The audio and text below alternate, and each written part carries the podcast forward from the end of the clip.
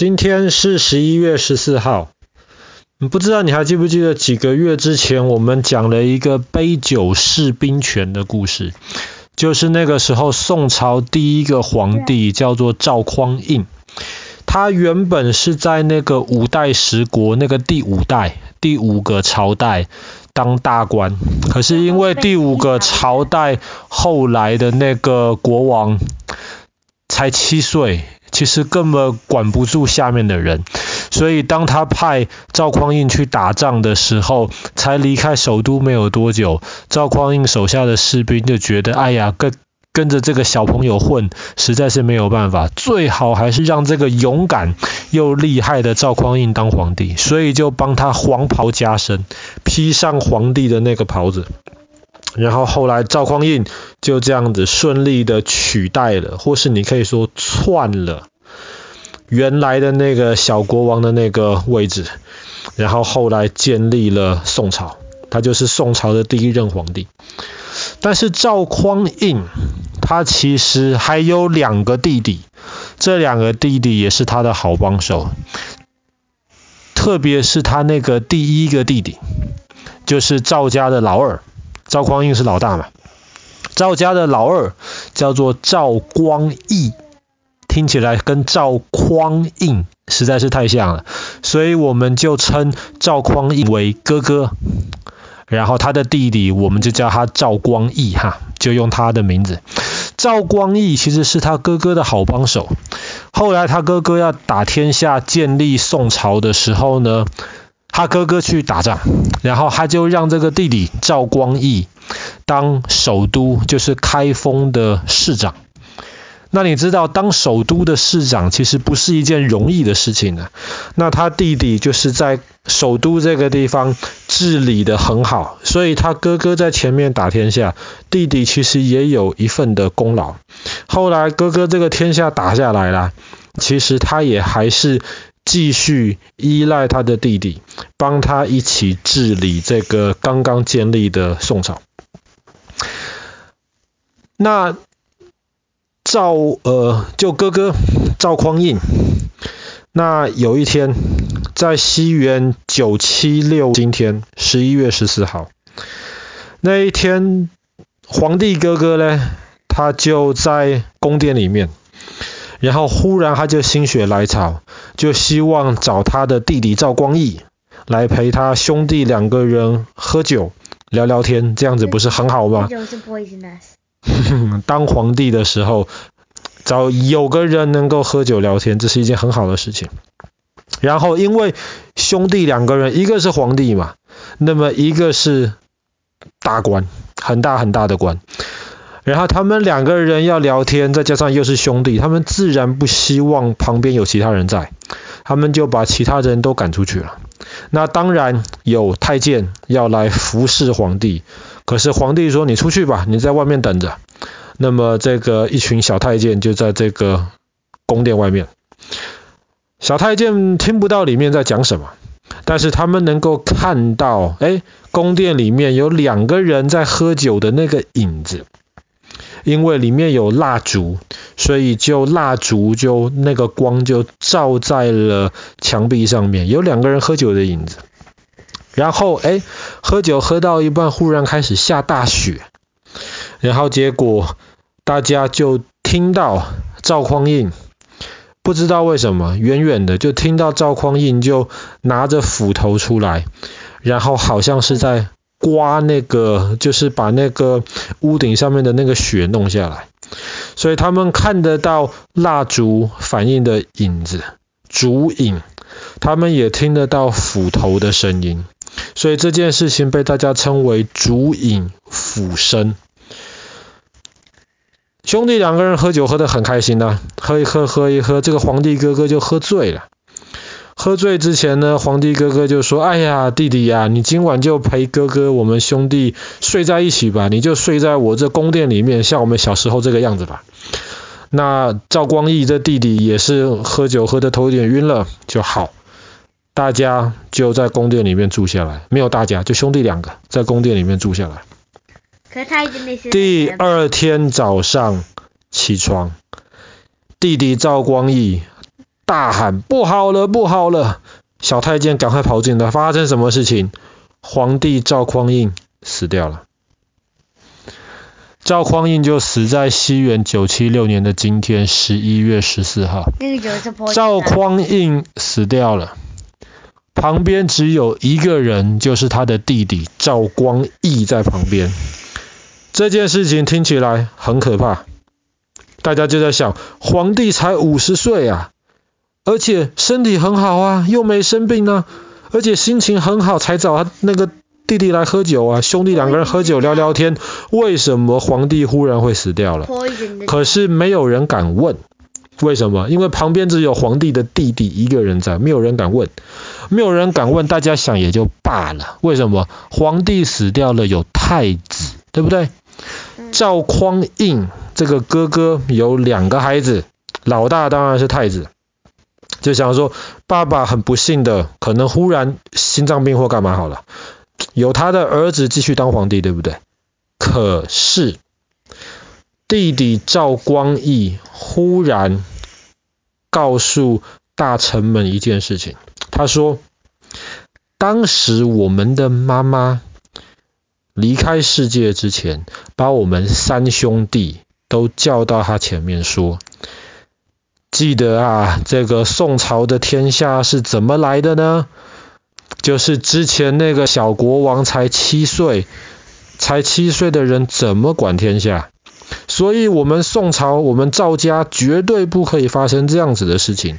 所以，为了怕赵家再有这个小皇帝。”所以你这个皇帝哥哥当完皇帝之后，哪天你死掉了，你的位置就要传给你的弟弟，你的二弟就是赵光义。二弟死掉了，再传给你的三弟，三弟死掉了，再传回大哥的儿子。皇帝妈妈是这么说的，至少根据赵光义，皇帝妈妈是这么说的，你信吗？呃不信，至少爸爸是不信的。为什么？因为当皇帝妈妈说这句话的时候，大哥赵匡胤三十四岁，三十四岁年轻，不会想到死的事情。就算大哥赵匡胤那个时候就死掉了，他的儿子太子也才十一岁。古代人十五岁就算是成年了，十一岁再差个几年，他也成年了。所以大家其实不太相信。可是赵光义说，我们妈妈是这么说的。那没有办法呀。那么毕竟大哥皇帝死掉的时候，没有其他人在旁边，那也不知道大哥皇帝到底是怎么想的。那么赵光义在那个时候，周围的那些太监们，甚至管首都的那些人、那些军队，不要忘记哦，他是首都市长哦，全部都支持他。就这样子，他就当上了宋朝第二个皇帝。当他当上宋朝第二个皇帝之后，我问你，倒霉的是谁？倒霉的是原来的太子，还有他的弟弟。这两个人很快不明不白的就死掉了。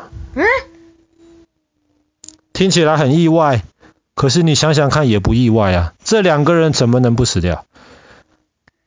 大哥的两个孩子如果不死掉的话，哪天赵光义的这个皇帝的位置是不是总有一天还是要传回去的？对不对？他妈妈是这么说的嘛？老大传老二，老二传老三，老三再传回老大的儿子嘛？妈妈是这么说的，这个是他说的哦。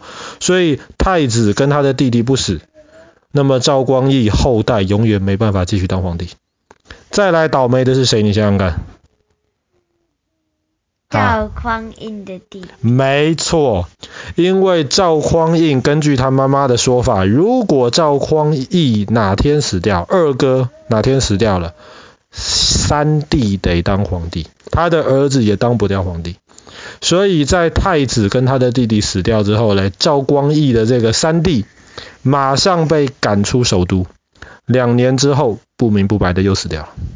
很怪。很怪。连串的死掉。真的很怪吗？听起来一点都不怪吧？能当皇帝的人都死掉了，剩下就是谁？就是赵光义自己的孩子。赵光义自己大的有三个孩子，老大嘞，老大其实很同情原来这个太子，他很同情，他说哪天我当皇帝了，我也要把皇帝的位置还给原来的太子。哇，这个赵光义一听就火了，就把老大太子的位置废掉了。想说你爸爸我这么努力把皇帝的位置搞在手上，你既然要给我还回去，太子的位置就没了。老二，老二不知道为什么就生病死掉了，所以后来宋朝第三个皇帝的位置就是传到了赵光义的第三个儿子，他后来也是宋朝第三个皇帝。可是你还别说哈，后来宋朝的皇帝一代一代就是老二赵光义家的这个系列传下去的，对不对？直到我们之前讲过靖康之变、靖难之变，就是北宋，北宋到最后金国北边的金国打进了首都。那个时候，把北宋的皇帝、把皇帝的爸爸、皇帝的家人全部都抓走了，只剩下一个，当时北宋最后一个皇帝的第九个弟弟，逃到了长江以南去，所以他就在长江以南，在杭州宣布自己是下一个皇帝，没其他人当皇帝了嘛。他就是下一个皇帝，那么那个时候宋朝就到南边去了，历史就叫南宋。所以南宋的第一个皇帝是当时靖安之变逃出去的，可是他没儿子，所以当他死掉了之后，怎么怎么办？皇帝的位置最后大家选来选去，又只能选回这个大哥皇帝赵匡胤的后代了。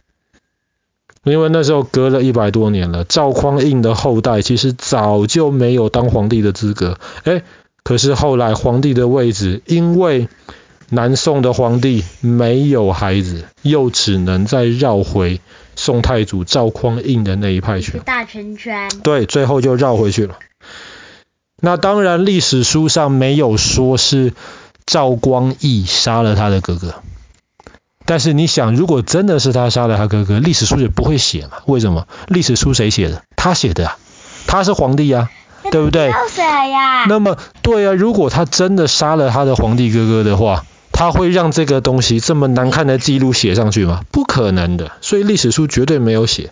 但是后来的人就根据当时在外面的一些太监，他们看到的这个烛影斧声。看到蜡烛反射出来兄弟的二人的影子，斧头的声音，当然那斧头的声音是他刮雪，下大雪刮雪的声音，但是房子里面有斧头哦，哎呦，那么这个大哥大哥赵匡胤到底怎么死的？没有人知道。他是不是刮水的时候不小心？这不知道。这个这个不知道，只是也太巧，你再对照一下后来历史发生的事情，太子。不明不白的死掉了，太子的弟弟死掉了，赵光义的第三个弟弟也死掉了，你就觉得有一点奇怪。好了，今天的故事就讲到这边。发生在西元九七六年的今天，宋朝的第一个皇帝赵匡胤不明不白的死掉了，历史上称之为烛影斧声。